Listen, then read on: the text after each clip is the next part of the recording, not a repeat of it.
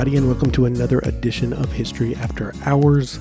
My name is Kevin Pumphrey, and with me, like normal, is Mr. Ron Franklin and Mr. Jeremy Nixon. We are three history teachers at Lakeside High School that try to evaluate and look at the present moment through the lens of history.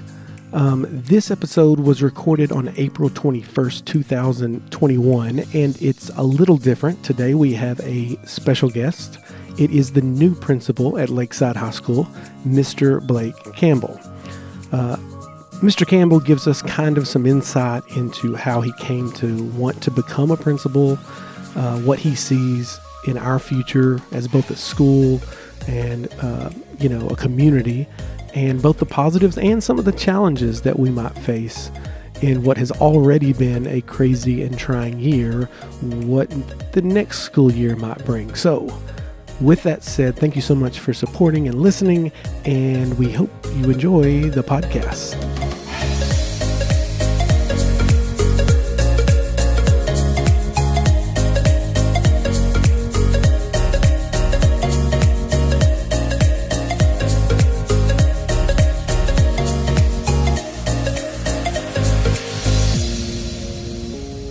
Okay, so we are here. It is Wednesday, April 21st. Is that correct?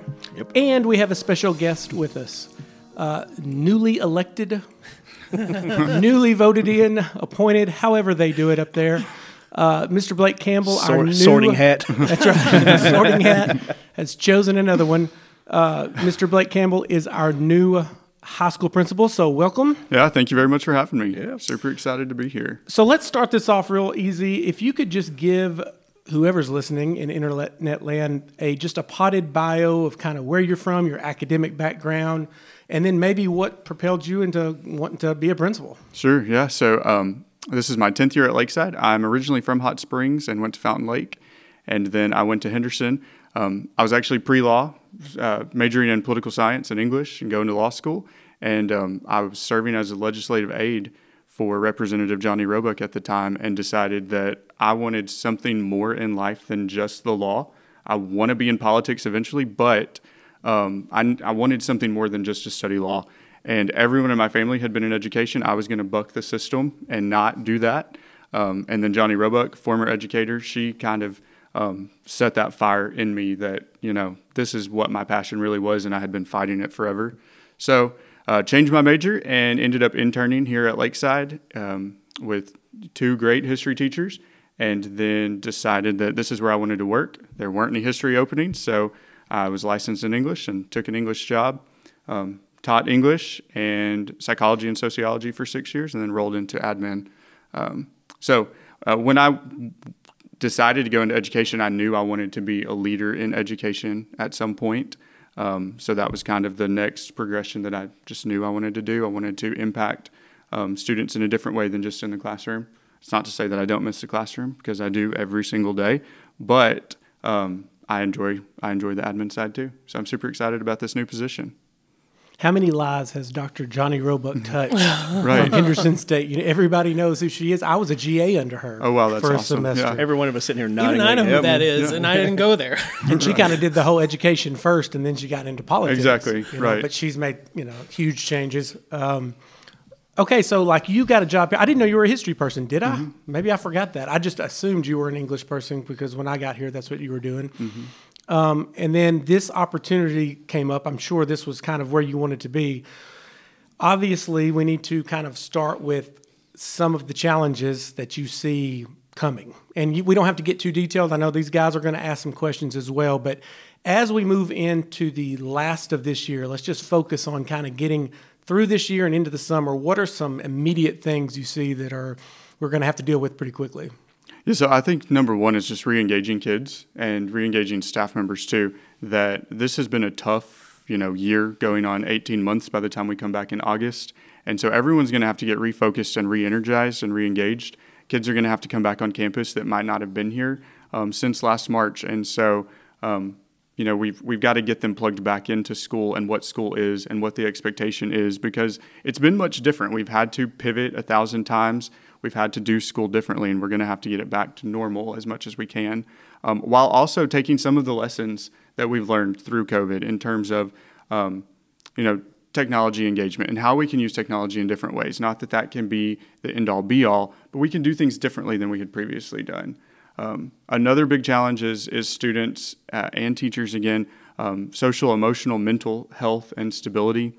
Everybody, not just because of school, but because of shutting down the world and shutting down life, is impacted in a different way.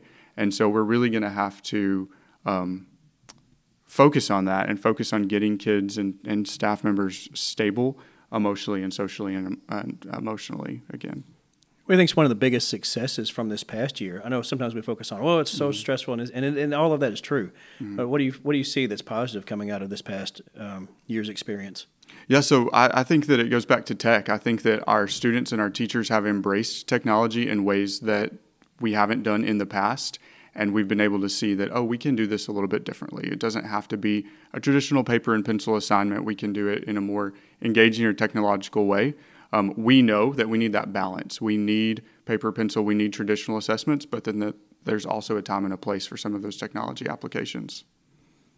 Yep. I, just one example. Um, you know, we're doing a lot of interviewing right now, and we're doing it through Zoom. So we're able to not, you know, waste people's time coming here to, to interview. We do it through Zoom, and then we call people back for face to face interviews at that point we can do the same thing with parent meetings, student meetings, things like that on the admin side. And our teachers have been able to do that too. Yeah, we did a mock trial by Zoom. So um, this could also be implemented educationally to teach students etiquette over Zoom and technology Absolutely. because that's something yeah. we we just threw. You know, they're into it now, but it might be something we have to actually put in the curriculum because things will be digital. And and I'm I'm sure even the corporate workplaces around the country are going to start shifting oh, we can do this. We don't have to have an office space. Mm-hmm. And don't you think though that with that, well, like you said, the, the idea about etiquette and how you how you perform in a digital world on an online format, like I think that one of the one of the pitfalls that we've seen though is that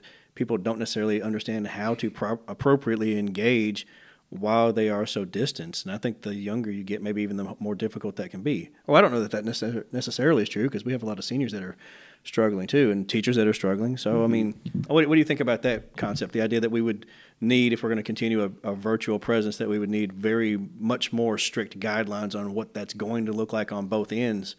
Um, what do you think about that? Yeah, I think you're exactly right. I think that um, you know this year when we were setting plans up, it was all about safety. It was all about making sure, sure. that our students and our faculty were safe. Uh, going forward, when this is just an option for students, it has to be set up as a virtual learning environment and not in crisis mode, but um, you know, setting forth what you said, guidelines that you're going to Zoom at these times, or you're going to be present in a virtual setting, if that's Zoom or Google Meet or whatever it might be, at these times. Um, but then again, giving that balance that when it comes to an assessment, you may have to be on campus to take that assessment because we need to lay eyes on you, or it's a mock trial and you really need to be a part of that in person. Um, so to me, it's much more of a blend and we're able to do that through uh, levels of accountability that we haven't put in place at this time. Well, that kind of feeds in a couple of seniors. Um, Lauren Boston, Alex Browning asked questions about should that be sort of a change in our focus for college and career readiness to, to look at other avenues than traditional um, content delivery or curriculum, and I think that plays into it as well. We do have to think about um, not just how schools are going to be different, but jobs, because we have a lot of students that will enter directly into the workforce. So I don't know. What do you think we could do to help them with that transition? So I think there are several things we need to do. So number one, kind of like Mr. Pumphrey was just talking about, we have to make sure that students know how to perform in a digital environment no matter what that is. You know, we know more and more people who are working from home and they're going to continue to work from home. But beyond that, as a district and as a school, we have to find those pathways for students who aren't going to traditional four year or two year school, but that they are going straight to the workforce, but they need some kind of technical certificate. So if that's a CNA program or if that's a, a welding certificate, something like that, we have to explore options for them to get those certificates and get experience with those companies and those um, organizations so that when they leave here, they really can go out and get that. That's one of the things that I'm hoping to do in the next couple of years is to kind of retrofit what we've done with the Lakeside Legacy program and not just have that as a, a associate of arts program, but that students who get an associate degree get a degree that they can actually leave here and be done with school because that's who really needs an associate degree. Someone who's going to be a CNA, someone who's going to be a welder, someone who's going to go work in graphic design, something like that. Um, still offering our program that we have now that benefits students who are going to four year colleges, but that provide opportunities for those students to leave here, go directly into the workforce, and make a good salary and a good contribution to what the do you world. envision as uh, identifying students who may be more prone to that type of track as opposed to uh, a college level track? How at what point should we be trying to identify those students, and what would those assessments maybe look like? You have any uh, any thoughts on that? Absolutely. So when um, I was going to be the junior high principal, the plan had been to bring back the YouScience assessment, which we did a couple of years ago with all students in 8th through 12th grade. And that gave us great data to see what tracks do our students want and need. That's where we saw we really needed to beef up computer science. That's where we saw we needed to add like biomedicine because those were fields that our students wanted. Um, that's when we saw we had this group of kids who wanted construction technology and welding, and we developed that partnership with Codo because of that data. So the plan is to work with the new junior high principal to begin those processes in seventh and eighth grade when they start their student success plans so that we can see what are they interested in at that point by the time they get to high school we can make sure we have those programs set up for them so that they can get their required credits for graduation but then we can also build time in to be in an internship be in a cna program whatever it might be Seems like one of the challenges to that might be what is your interest career worthy. Mm-hmm. Right. I mean, as opposed to here's a hobby, here's something that I want to want to have as part of my life to enrich my life. Is that something I can actually make a living doing? Is that something then we can encourage them to, to move forward with? And if they get down the road of uh, let's say that path and they go, yeah, I think I'm going to do this, but then, you know, by the time what how old are you? How old are you in the eighth grade?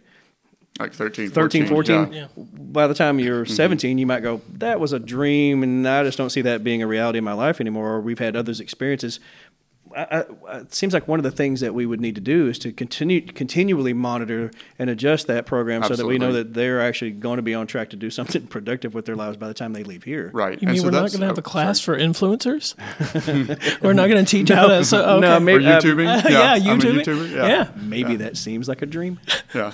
Well, so you're exactly right. So with YouScience, we'll be able to do the baseline, and it's a it's an interest and aptitude test in seventh and eighth grade. But then every year, from seventh grade on, I mean, because doesn't there need to be a point where you I go, agree, "Hey, yeah. kid, that's dumb." Right. You can't. right. exactly. Exactly. I mean, that's not going to be a thing for you. Right. It's a nice dream, but here, what's, let's talk about reality. Right. You, you don't want to crush people's. No, absolutely not. Especially not in seventh and eighth grade. But by ninth, tenth, they can see that reality that oh, you know what, I'm not going to be a professional baseball player. I'm not going to be a YouTuber. Hopefully, by then they've realized that that's not, you know, possible.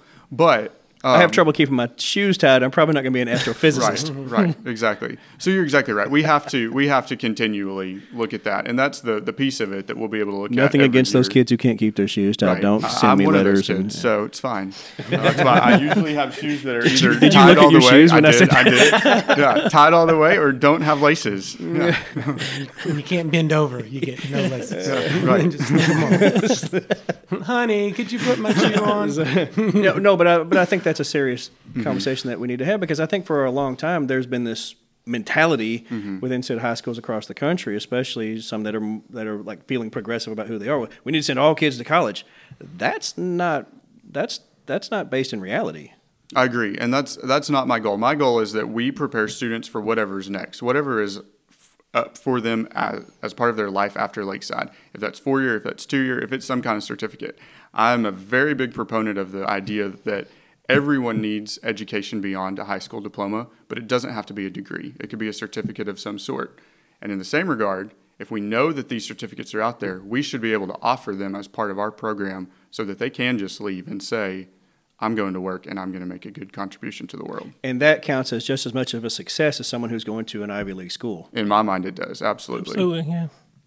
Uh, all right, so let me complicate that story for a second. What about kids who have gone through the process this year and because of COVID restrictions and their, maybe their parents have struggled with their finances, maybe they've lost their job or whatever, and these kids have had to go to work? That doesn't necessarily end uh, when the school year ends and we start the next year up. So what do what what might we be able to do, or are we still going to have to figure out ways to be more flexible with those kids who might still need to work to support their families?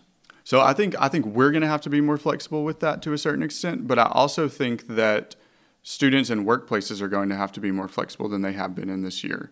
Um, this year, more than any before in my memory, um, we have had students who are working full time jobs during the school day. I, I, ca- I cannot count the number of times people say, I can't do your work because I have to go to work. Work, Right. yeah. I couldn't turn this in because I was working till you know 10, 11 o'clock, and I can't get this done. and Or that. literally during the school day. Or- or, or that, right? day. And so Right. uh, I just I, I just see that as something we're going to have to deal with. We are going to have to deal with it, and it's my hope that we're able to kind of retrofit that to be more like a career practicum or an internship, where they're working with a company that is going to benefit them beyond just high school. That they're going to be able to explore their career a little bit, and then if we're doing that, then we could actually offer them credit for that. If they're able to get an internship with an engineering company, or if they want to work in marketing and sales and they're working at Kroger or Dillard's or wherever they're working, we can fit that in within their within the scope of their career uh, prospects. Do we currently have any job release program? We do not, not at this point. And, and you know, we had one when I was a kid, like in Mm-hmm. the '90s, that was really successful for those kids. You know, when they hit 16 and needed a job, and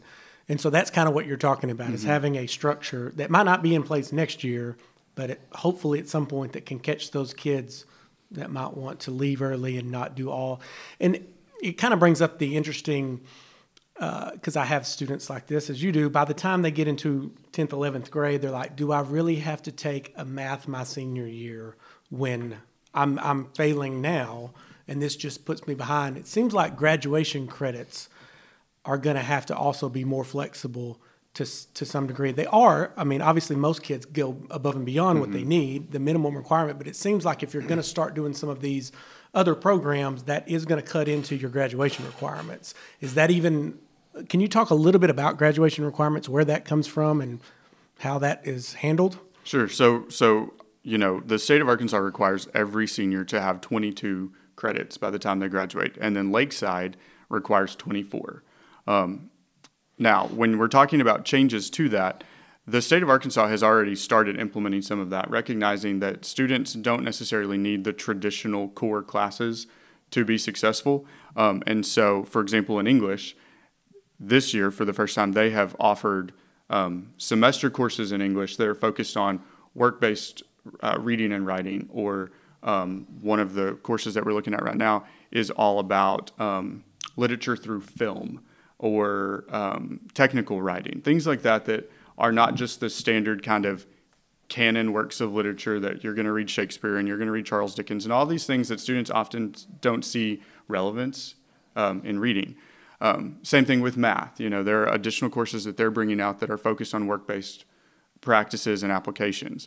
So I think just within that and what the state is doing, we're going to see a change over the next couple of years, and we're going to be able to say, if you're on this track to go your junior and senior year and work in the afternoons and gain credit for it, then this is the set of courses that you're going to take that are actually going to benefit you in that in that program or in that track. Um, that's not to say, however, that students who are going to four year they need those AP courses. They need those traditional courses and that content to prepare them for college, to prepare them for their careers wherever they're going after that. Um, so I think that what we're going to see is instead of the track system that we have right now, where we have honors pre AP and on level, we have work based learning, college readiness, you know, things that are really tailored to it and don't just have a name associated with it.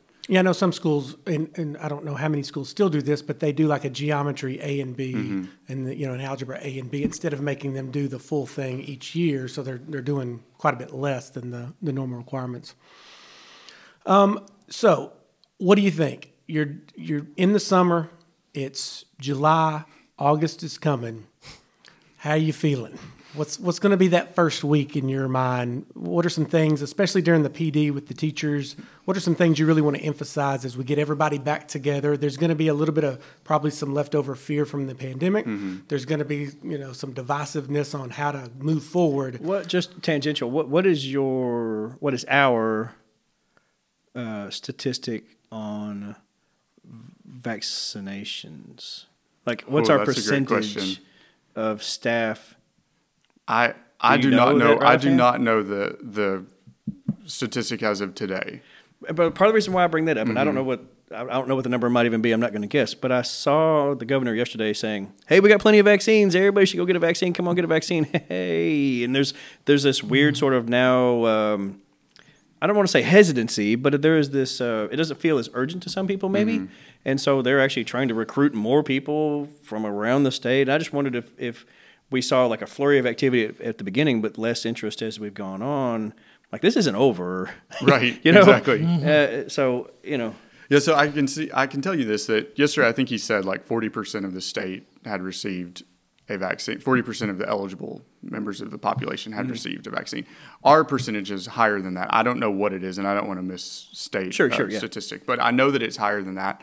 Um, I think by us having those clinics on campus for the staff, Mm-hmm. that pushed a large number of our staff members to get vaccinated. Mm-hmm. I think because so many of us, self included, had been quarantined at some point, the idea that if I get a vaccine, I'm not going to have to quarantine for this period of time, that propelled some of our staff members. I, I mean, I was going to get the vaccine no matter what, but then when they said that, it was like, oh yeah, I'm definitely doing that then. Um, but I don't know the statistic. uh, Okay, I was leading that. somewhere Yeah, with that okay. question. Do, does that percentage make a difference in how we open school next year, or do we just say, "Well, we're open no matter what"? So I, I think, and I may be speaking out of turn when I say this, but I think that it's not so much about the percentage of staff, but where vaccines are in terms of students at that point. You know, they've they bumped it to 16. They're talking about bumping it to 14. How far are they going to bump it lower? Um, on the flip side of that, though, beyond vaccines, beyond masks, beyond COVID, when we talk to families, most parents are saying, we're going to finish this year out in our online or hybrid environment, but come August, we're coming back full force. Would teachers who did not choose to take the vaccine be required to mask on campus? That's a great question that I don't know the answer to. Is there going to be any policies regarding if, let's say, the vaccine is available for students 14 and up in the summer or whatever? Is there going to be any policy regarding students having a vaccination or proof thereof before they can come back? Uh, that's I a- mean, that's a that's, a an interesting point. And, and I, slippery I'll, slope. I'll tell you, It is a that- slippery what, slope. what made me think of what made me think that when you said that. Uh, my little granddaughter, on her recent visits to the doctor, there's a there's on her ex, on her Mm-hmm. immunization card. There's a new spot for COVID. So I wonder, is that something you you foresee in the future? That's a great question. Right. Uh, That's I, you know I I don't know. I think that eventually this will be treated as the flu vaccine, where we don't mandate it as we do with the MMR and all of those vaccines. Um, but I do wonder what the future holds because it is. It's on my it's on my kid's vaccine chart now too. You know, it's there. Um, I, you know, yesterday I read though that there was legislation that had passed out of committee saying that in Arkansas you could not require a vaccine passport. Um, Yeah, the to go private businesses, yeah. in businesses, and so I just I wonder is that going to impact schools as well? Yeah, Nixon, you could probably talk more about the, the legal ramifications of some of this mandated yeah, I mean vaccine. that gets tricky. So um, when we're talking about um, legality of it, mandated vaccines, there's some Supreme Court precedent where the Supreme Court has upheld the state's ability to mandate vaccines. Now, to my knowledge, they haven't had uh, a national vaccine mandate um, case, or I don't think we've ever actually had a national vaccine mandate. Any I don't think we have, but there is uh, there's some precedent. Massachusetts had, I believe it was smallpox vaccine that, that the Supreme Court upheld within their power to do so. We didn't have a national mandate to vaccinate against smallpox. I don't think so, not that I'm aware of, anyway. Um, but and so that's why you know that's the first part legally, and the second part legally, it's interesting to me just on a political. Uh, and I don't want to get off into politics too much because you know we're talking about school next year. But um, uh, on a political side of it, you know, it's interesting that the legislature passed something um, about private businesses and the government interfering in the ability of private businesses to, you know, set parameters for who can come in their establishment and, and shop when there's so, you know, unwilling I to. we, I thought we wanted small government. well, is that where yes. you're going with that? Yeah, that's where I'm Yeah, going no. with that. Um, you know, well, it, it's no doubt that this vaccine is birthed in a very different climate than the old school that we give our babies that we've all just accepted as the way of the world and the miraculous things and health benefits they've given us. This one right here might be controversial for a few years. But don't you think that's part of the whole anti-vaxxer thing that's been popular past decade or so anyway? It's like, oh, the more and more people are like, ah, it's such a conspiracy and we need to get. I wonder if we hadn't had that moment, if this moment would have been different. That's a good question. I don't know. A lot of the what, Yeah. what's weird Internet is if you look at the, just. the old school anti-vaxxers are kind of on the different side of the aisle than a lot of the new school anti-vaxxers. It's kind of a crazy shift because if you look 10 years ago, the anti-vaxxers were some of those nutty liberals. and now a lot of the anti-vaxxers are some of the nutty conservatives. Maybe And they've just joined forces. They've just, yeah, if that's such a thing. Um, I talk to my kids about politics, you know, in class, and they just don't even know how political parties, you know, they yeah, not used to be much different, you know, when you look at political parties. So all this is new. Being uh, the principal next year, obviously you're going to have a lot of challenges with all this. Do you have any specific plans as far as the what you want to really shoot for in professional development? You know, before we get into it, uh, do you have any specific things that you'd like to see happen, or some PD that you would recommend, that kind of thing? Yeah, so um, we're already planning that at this point. and number one is just again reuniting the Lakeside family because we have been isolated for an entire year, more than that at this point. Um, it's funny because we have new staff members this year who don't know staff members on this side of the building because they live in the 600 hall, vice versa. Um, so that's step one. Step two is, like I said a minute ago, like re-engaging and exciting the staff to be here, um, and re-evaluating and re, I guess, establishing that excitement and passion that we have for teaching and education that has been so bogged down this year by logistics. Yeah, Um, that's one thing. One of my students asked Ellie Eldrick, "How do you uh, how do you get the teachers back to enjoying teaching again?" Which I thought was an interesting way of phrasing it because it you know implies that she's witnessed some, we'll say slump maybe, or uh, not maybe it's not pep or enthusiasm for teaching, which is. I mean, I get it's been a hard year. It's been hard for me to get motivated. So Oh, nearly every day I'm saying, well, in a normal year, I know it's right. I, every yeah every day. So I don't. I mean, I don't know how you do that. Well, with, with regard to that, I really think a lot of that can be fixed by splitting back out on-site versus online learning. I feel like that is the the one thing that has bogged down everyone um, because you are trying to teach in two different ways to the same group of students. So by splitting that back up um, as much as we possibly can, again, there's still going to be a blended environment because we use Google Classroom. We did that before COVID. Um, I think that should help. I also think by having kids in class, you know, I walk in classes every day and there are four kids sitting there. It would be tough to be excited and to really engage with four kids beyond just a, you know, circling up, talking like we're I doing slapped right Franklin now. You in know? the face in the hallway right before you started getting motivated to get in there. Let's go. Right. We're just so used to talking to 25, 30 kids, like working with big groups of kids when there are four kids in there. You one know. of, one of the challenges that I've faced personally is that in s- I, I will even if there's one kid in class, I'm going to give the full tilt lesson. You're going to get it. One And- foot from their yeah, face. I mean, I'm going to yeah. Here we go. Right, buckle up. But the downside for me has been the the slowness of the responses from the kids online because you mm-hmm. it is it's a delayed response at best Right. right? Even if I mean, and and we've talked before about how some students have sort of just you know they've gone off on their own track, and they we may not have, have even had much interaction with them. Even when we're trying to engage with them, they might not. They might be very very slow if if uh, bringing anything back much at all. But even the ones who are engaged, who might listen, it's you know maybe they're the, the people at home who because we record everything we do and we post it out there. But then maybe maybe two or three days later, I get some sort of hey, what about this? And I'm like, this this weird delay, and it causes it causes me to go. It's almost like a time warp sort of thing where I'm like, okay, where am I? What is this? Who are you? what are we talking about? Because you know, there's a there's a flow to the delivery of the content, and then you want um, the immediacy of feedback and that conversation, especially from a history standpoint. Right. And I assume that's the same way in language arts, Absolutely. where we're conversing about this, and then we right where there's a direct engagement, and you can do that one on one with students, but then you can do it class to class too.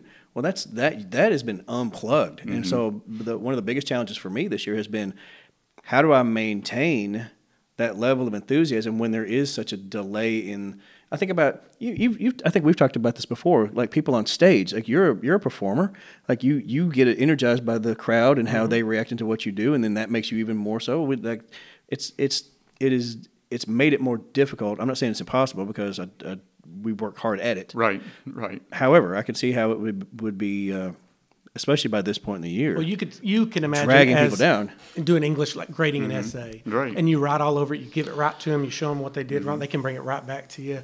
That takes a week and a half Right. online, and and and Google Classroom hopefully will make some changes to make that process easier because they can resolve a lot of comments, send it back, and I don't even know what they did. Mm-hmm. So there's some, so you know, obviously there's going to be some some hopefully changes that are made to make that process easier, but do you, and I know none of that's really in your control as far as the time it takes to do some of that stuff, but something that ha, I, have y'all been talking at all about security as far as testing security?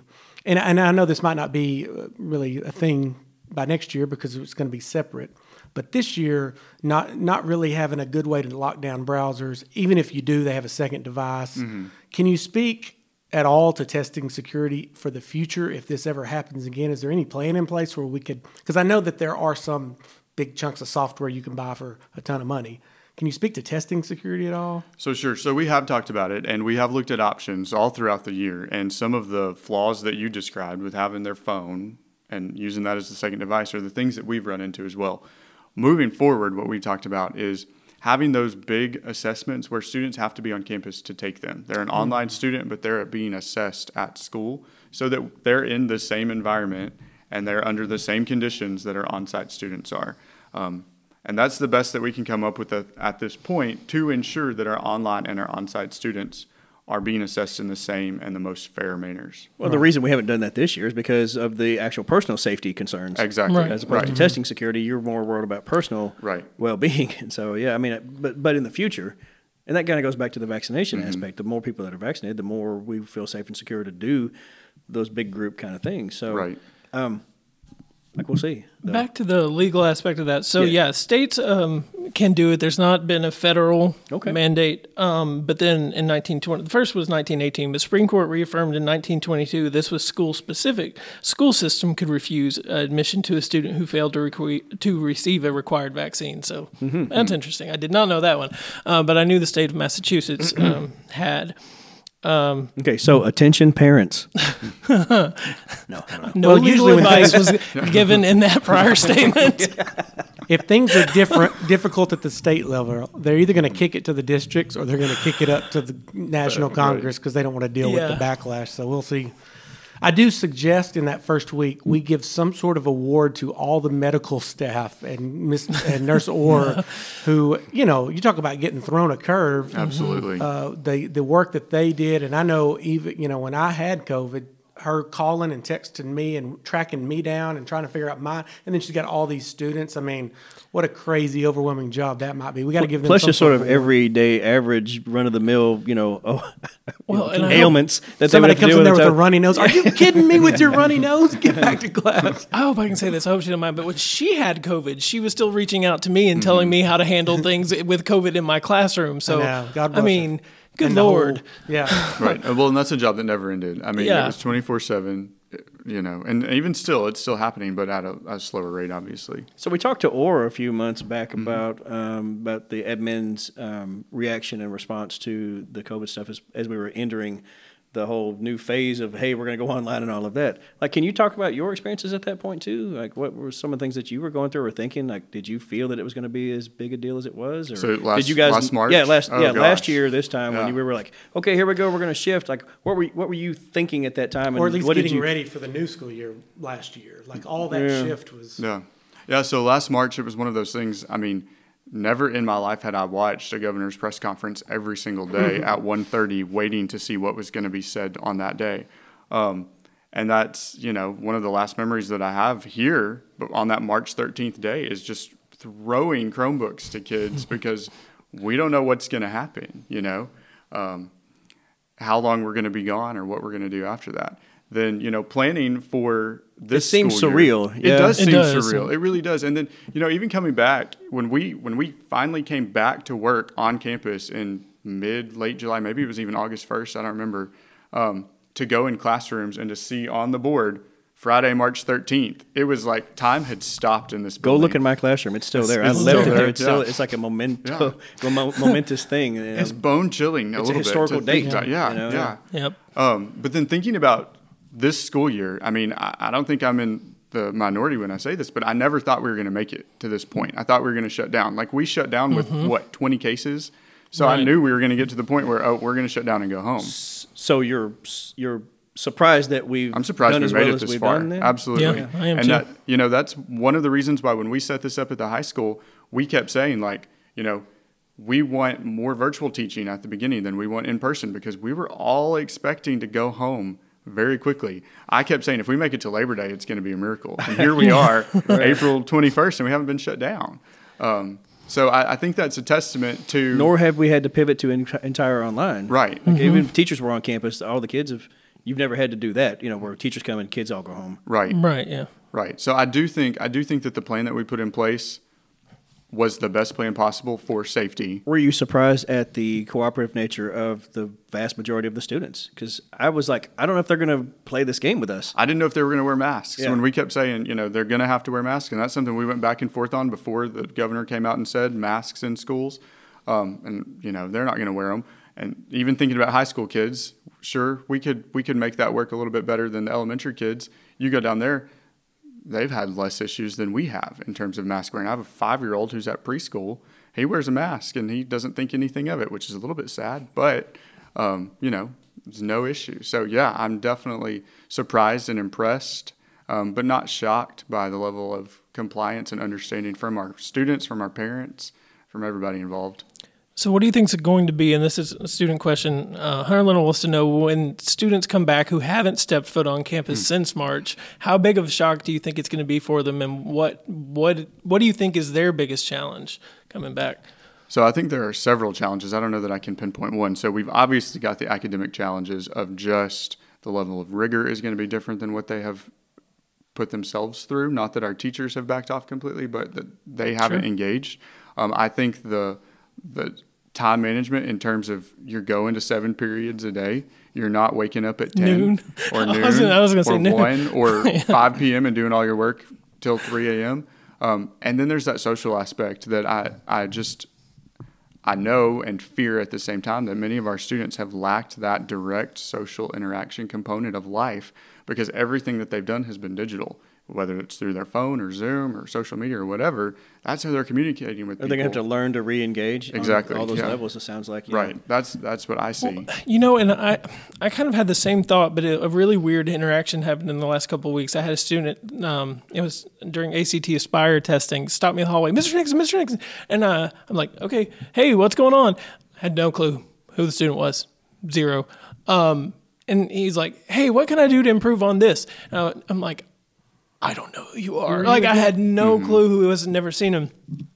And I'm wondering if, because he was so accustomed, like he knew my face, he's seen it, he's seen it on uh, Zoom. Um, I'm wondering if the uh, social interactions are going to be maybe harder for us, for kids who think they know us or feel that they know us, and we don't have a clue about them.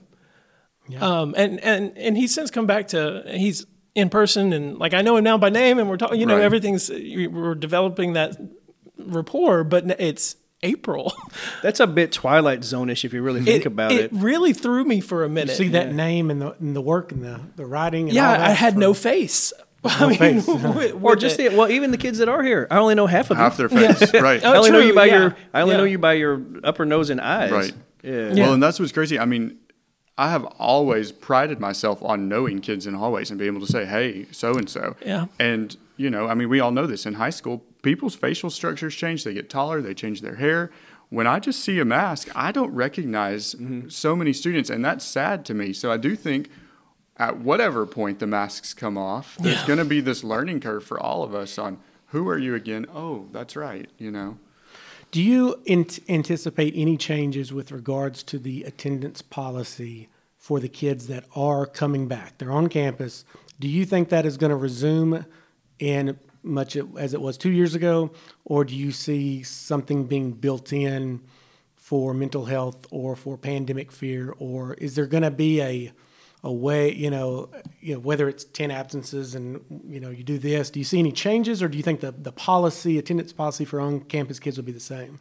So I think it will be relatively the same. Um, obviously, if we're able to go back to a traditional learning environment, we want people here and we don't want them missing 30 days and saying that they're an on site student.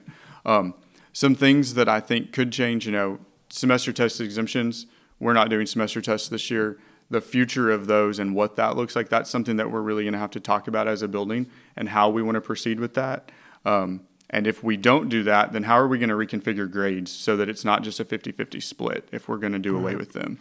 Um, and then beyond that, you know, we, we work with the courts on students who are chronically absent. So if the court changes anything, which there's always that chance, then we, you know, we might follow suit in that regard. But I Well, do think it's going to be a more traditional. As a policy. parent with children who some mornings just like, I'll just going to do virtual today.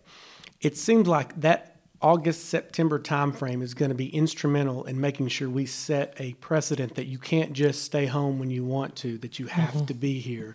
And because you're always going to have a handful of kids that's going to test that in a normal situation. But I bet we've got a lot of really great kids who are thinking, well, when I just, I don't want to come on Wednesdays, and and uh, they can count me absent. A- absences really don't matter anymore. So I think that's going to be having that policy really driven into parents and kids' heads that it's no, it's you're you Well, get I- turned in the whole thing. I think we couple up that problem with sort of this this near recent um, this vibe that uh, somehow the regimentation of school is problematic. Well, it's just a you know it's it's very industrialized and all of that. I, th- if nothing else, this year proves to me that that regimentation helps build self discipline. You are going to come to first period, and you are going to be on time, and you are going to do the things that we're doing in this moment, and you are going to have a time crunch on you. And it's not about it's not about trying to confine you as a person. It's about teaching you to if you if you can discipline yourself to do that in that regimentation and do that on a daily basis, then I don't have to do that for you. You right you learn self control through the fact. I mean, why do you think that military discipline is what it is? You're going to get up when we get up, and you're going to eat when we eat, and you're going to run when we run. And not, not the, I'm not saying that we have to be a, a military style academy, but I am saying that I think that that is one of the things that this year proves is that without regimentation, a lot of students drift and parents don't necessarily know how to handle that either. Like, how many parents have learned this year that they're not equipped to raise their children? I think that's a great point. And I think that even when we're talking about preparing students for the workforce, there's going to be some grace if you don't turn something in on time once or twice. There's going to be some grace if you're late once or twice. But if you're late every single day, or if you're not completing tasks on time every single time, there are going to be consequences. I had a kid who turned an essay in 10 days late and then wondered why it wasn't scored very well. I'm like, well, mm-hmm. it would have been better if you had, right? There is a penalty for being, well, I, the, well, the excuse was, well, I wanted to do it really well. I'm like, well, part of what I'm testing you is how quickly you can do it well. Mm-hmm. yeah, in this time crunch. And so, I, but but because of the because of the distancing involved in what we're doing, and again that slow response time that I'm talking about, the idea that they need to be able to take time. I need to be able to function this. I have to worry about these things first, and then, like you've got no no, you've got to learn to juggle all this stuff in in real time, and I think that's going to be one of our challenges next year too. Mm, I think the real time is the thing that is going to be critical to everything you just said. Is that it's not going to be that we have 150 students that are at 150 different places as we do right now. We're going to have to go back to getting as many of those students as possible back on the same track, and then identifying who really has a gap. And, and we can target those students instead of right now not really knowing where anybody is because mm-hmm. everybody's at a different level or a different playing field. Well, and, and that goes back to what Pumphrey was saying. Like, we need to set that precedent early, mm-hmm. in my opinion. Mm-hmm. Like, here's the standard. We have standards. Right, right. So I think there's a, a there's got to be a balance at the beginning of the year of re-engaging kids, showing students that school is a fun place, that we enjoy our jobs, that we enjoy interacting with them, while also outlining these are the expectations. These are the expectations that were pre-COVID, and these are the expectations that we're putting in place at this point. And the understanding that there is a difference between leisure time fun and mm-hmm. professional work fun. absolutely, absolutely, Like, you can enjoy learning, but not because mm-hmm. it's entertaining you necessarily. right. Right. I mean, there's. I, I think that's. I think that's something that we got to be careful with as well moving mm. forward.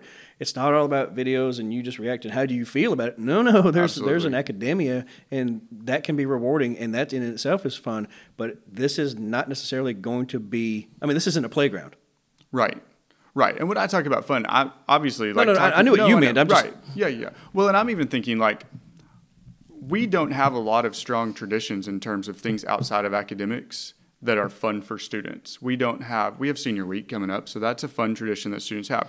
We have prom, we have homecoming. Beyond that, we're lacking in that area, not in class, but outside of class. What are Okay. students doing to have a memory? So then, my question for you, Yeah. Mr. New Principal, is Yeah. this: What kind of other things can we do as an institution that then says this is an environment Mm-hmm. in which you can actually enjoy and participate, and not just through extracurriculars, but I mean just b- being here? Like, what- Absolutely. What, kind of things Yeah. can we do? Well- with, with, with, without interrupting the without academic interrupting the class. That's yeah, and the, the, kids want to know that too. Like I have a question. Jack Patterson asked that. What do Mm-hmm. you think's missing? What you know from the environment? I think fun is missing from the environment. But as I said in my interview, I am not naturally fun. I have fun, but I'm not the one who plans fun. So what I am, what I'm looking to do is putting together a group of like the most fun teachers in our building who can come up with that, who really buy into that, Yeah, yeah, who are willing to get up and do a lip sync battle, or willing to do some faculty Olympics or something to make the kids have fun or the students have fun, but us have fun too as a staff. Um, but but for us to collaboratively come up with those ideas because that's not I'm I'm often straight to business and let's let's get better and let's move forward. So I need the fun people to help me do that. Yeah. I'm OCD enough to where I would not mind telling you that I don't like being interrupted Right, in class. absolutely. right. So it's got it's got there's a flow of instruction, and so if we're like, okay, well today we're not going to be able to do that because we're going to go have fun.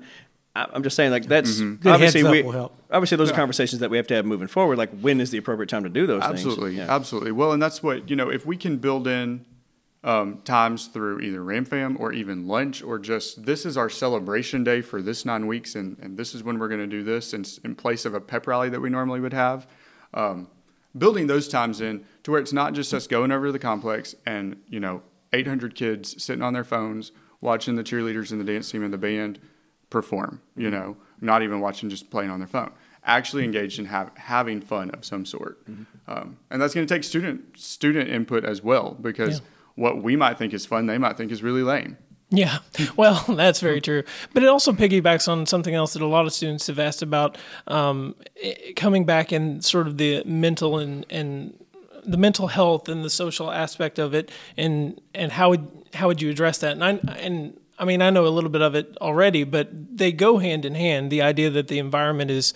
Um, is a, is a welcoming one and that there is fun yes nurturing but also academic it mm-hmm. has to be both and Well, the where that comes in is what we've been taught our whole careers and what study after study. It's a personal relationship with that Absolutely. teacher, Yep. which is missing this year. Oh, yeah. Which has mm-hmm. got our perspective screwed up. I mean, like when kids know that you care, they like you, you like Sure. them, they're going to try for you. They're going to, even though they might, and they'll, they'll be even more interested in history when they see the passion mm-hmm. you have for history or any subject. How many times have you heard kids help. say that though? Uh, honestly, at the end of the year, they go, "Man, I didn't realize until you know I saw your never drive for this until- particular yeah. thing or whatever." Like I hear, that, uh, and I've heard it from teachers in the lower levels too. Like kids have suddenly been engaged because of something that you were passionate about. You know what I mean? Like I, I dig this. I want you to get this and feel it too.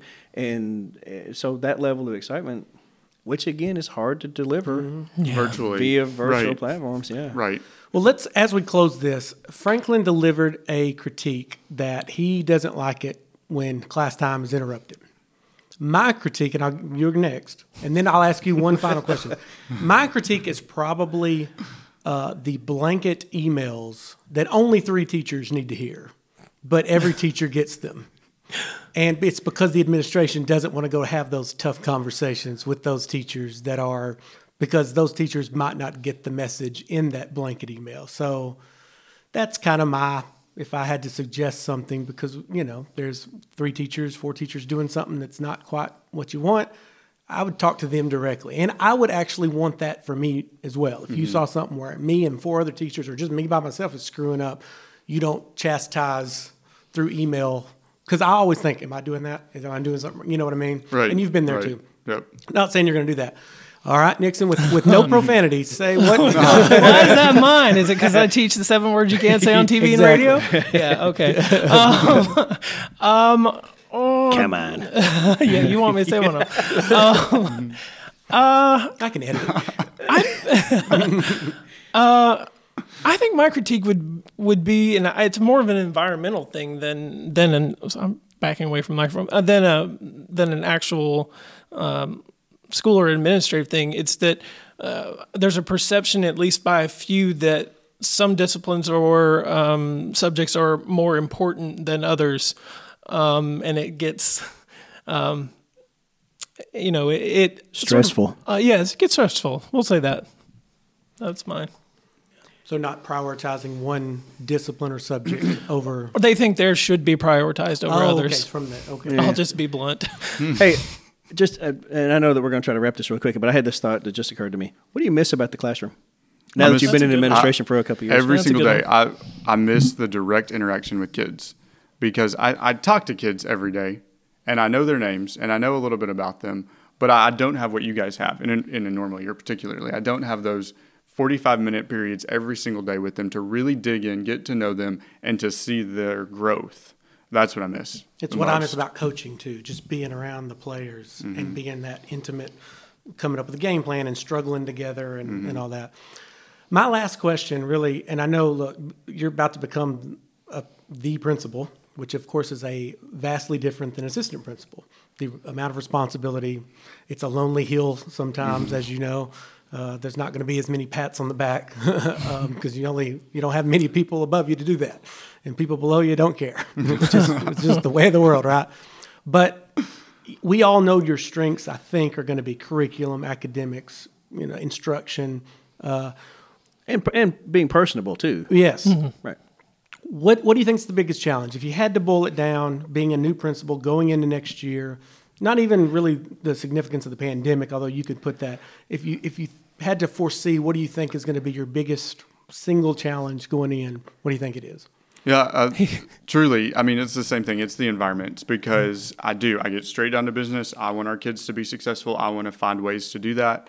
Um, and then how people feel is often in the back part of my mind because I'm more apt, apt to think about what are we going to do.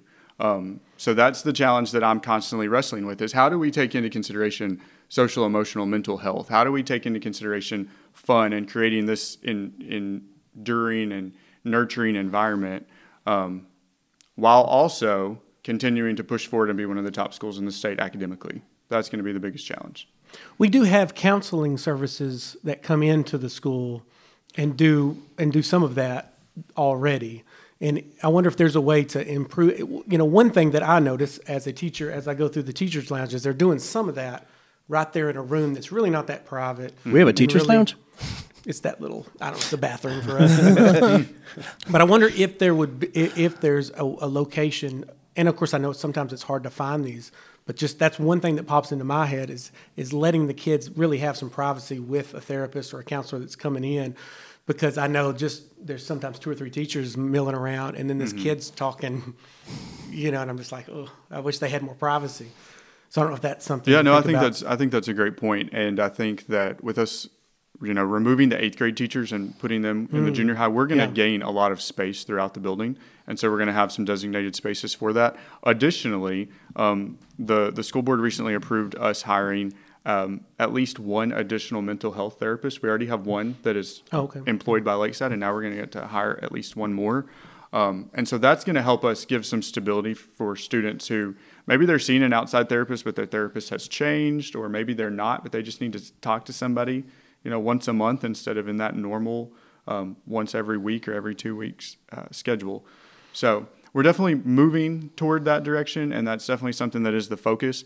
Our our three, you know, school counselors are great, and they Oh, yeah. in this year have seen more students um, who are in need um, socially, emotionally than ever before. Traditionally, they often are kind of relegated to academic counseling needs only, but they've really stepped it up this year, and they have to do all of that, Um, and they have to do all of that. and of the it. testing and the uh, I don't. Yeah. Well, Okay. I will. Oh, sorry. Go ahead. No, I was just going to say, and a lot of the questions from my students have been about that the the emotional and the mental, and you know, one thing I just want to say so they know that their questions. I, I don't want them to feel like their questions weren't asked or answered, but I it's kind of hard right now. But I just want them to know that there are ideas being uh, tossed around. There are there are things in the works, and that um, that you know while we don't have a lot of information now, that we're working on it, and and I know that Mr. Campbell's working on it firsthand. So um, that's just my. T- I wanted to put that out there. I know a, lot of you guys asked about the social, uh, emotional, and mental, um, and don't want you to think that we're ignoring those. Well, questions. absolutely. And actually, I mean, even before the end of the year, we want to hear from students. Like, would you be interested in doing some some group therapy sessions, just talking it out with a group of like-minded individuals? Do you see this as a need, and is this a passion of yours, and you would want to serve as kind of an, a student advisory council on social emotional health and and emotional stability? Um, so those are things that are going to be put in place even before we leave at the end of the year. Seems like you would need to give a little bit of guidance for those people who are going to step up to try to be leaders in that faction or in that function there, Mm-hmm. though, because you don't want them to be well-meaning and yet eh, you want it to be effective. You see what I'm saying? Absolutely. right? So Absolutely. Um, so all of that's going to be led by our school counselors and then our mental health therapists who have had training in in you know establishing those conversations. Okay, we talked about the fears and the challenges for Yeah. next year. What are you looking forward to most? Yeah, I'm looking forward to a staying in this building that I've been in for ten years because um, you know I was super excited to go to the junior high and lead that building.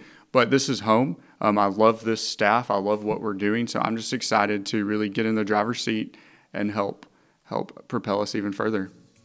Well, I know we're very excited to have you as the principal. I know we're all looking forward to a new year. so, uh, with that being said, thanks so much for coming on the podcast. And that is History After Hours. Goodbye.